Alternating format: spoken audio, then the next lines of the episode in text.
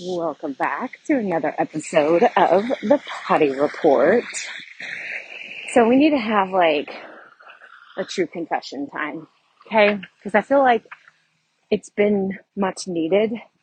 And I feel like I've had this conversation privately with several people in this community, but I haven't really brought it to the forefront of my content. And there's a few reasons why. So, let me go with the confession first and then I'll explain. the confession is I have not been doing YouTube for a while.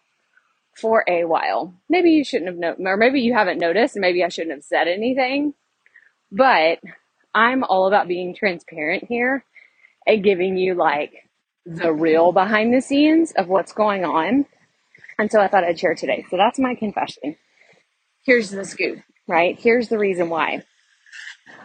I have noticed that there is a level of engagement that happens on YouTube versus the podcast or social media or anywhere else.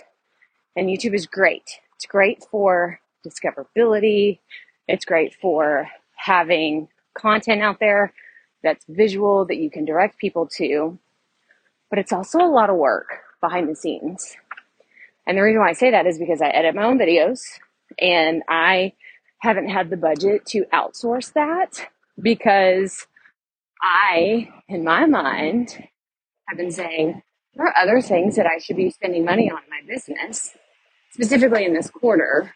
And what that looks like is investing in more tools for SEO, for optimizing, and enhancing my website, because that is my next big project that I'm working on, you know, finish profit podcasting. We're getting that out into the world.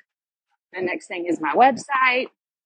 And honestly, there's just been higher priorities. And here's the thing that I wanted to share with you that I shared recently with a coaching client that I have. And that is if your house isn't in order when you invite guests over, then your guest will point out the surprises that you've been neglecting. okay, so here's what I mean by that. I want to have a website that really embodies who I am today as a creator, right? Like not just Crystal Podcast Coach, like all those things. Like the website you see today was created in 2020 ish, like around that time. And it needs to be updated, it needs to be revamped. Not the entire thing, like right? I'm not saying, oh, we got to scratch it all and start all over and invest thousands of dollars. No, not at all. That's not what we need to do. But what I do need to do is zhuzh it up a little bit with some fresh pictures, making sure that the journey makes sense, right? Like if I send somebody to my podcast page, where are they going? What do they do next? Do they listen to it? Do they download a freebie? Like, is the call to action there? Is it clear? Is all that copy updated to reflect the content that I'm creating today? Or is it still, you know, kind of basic and vanilla and it needs to get a little revamped too? Does it need a makeover?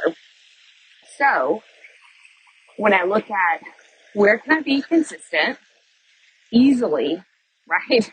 I'm all about ease and I'm all about fun. The podcast is always there and I teach podcasting.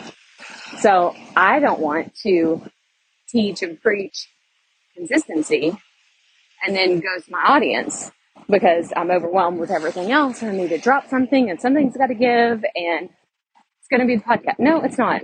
It's not. It's going to be YouTube. Because for one, everything I've already created is still out there. I created three videos a week for more than a year and a half there's plenty of stuff out there.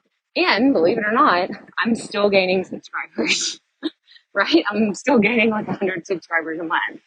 So it's fine. It's fine to pause something and revisit it later and come back to it. But you need to have at least one priority piece of content. That is a must. And that's all I have for you today. So as always, remember, keep it fresh, keep it fun, and just keep going.